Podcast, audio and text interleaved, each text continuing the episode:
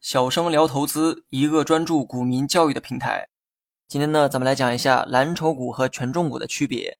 人们呢总会用蓝筹白马或者是权重蓝筹去称呼一些股票，而这些名词呢好像总是连在一起出现，这也说明了彼此的界限有点模糊，都有着彼此的部分特征。不得不说，很多时候虽然用的称呼不一样，但人们想表达的意思啊却一样，这也让彼此的界限呢变得更加模糊。那么今天呢，我们就先来聊一聊蓝筹股和权重股的区别。先来聊一下蓝筹股的定义。蓝筹的叫法呢，来自西方赌场。赌场中呢有三种颜色的筹码，其中呢蓝色的最为值钱。那么这也是百度上的解释。至于其他细节呢，我就不拿来重复了。好奇的话，大家可以自行查看。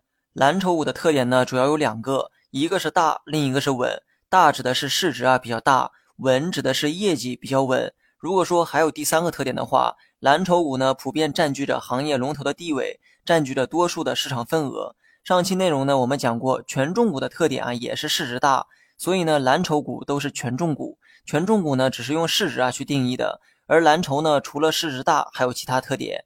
你可以说所有的蓝筹都是权重，但不能说权重就是蓝筹。举个例子哈，银行股的市值呢，普遍都很大，随便拿出一个都是上千亿的市值。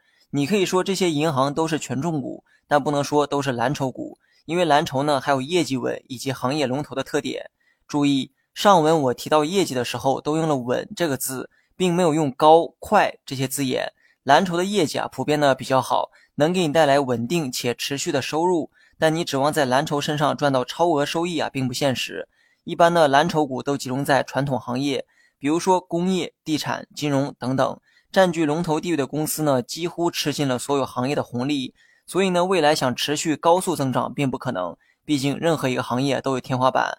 他们唯一能给你带来的好处就是稳定增长，而且正是因为有着行业的支配地位，所以他们的利润呢相对稳定且持续，股价的表现呢也是稳定而平稳的上涨。所以啊，一般成熟的投资者会更倾向于投资蓝筹股票。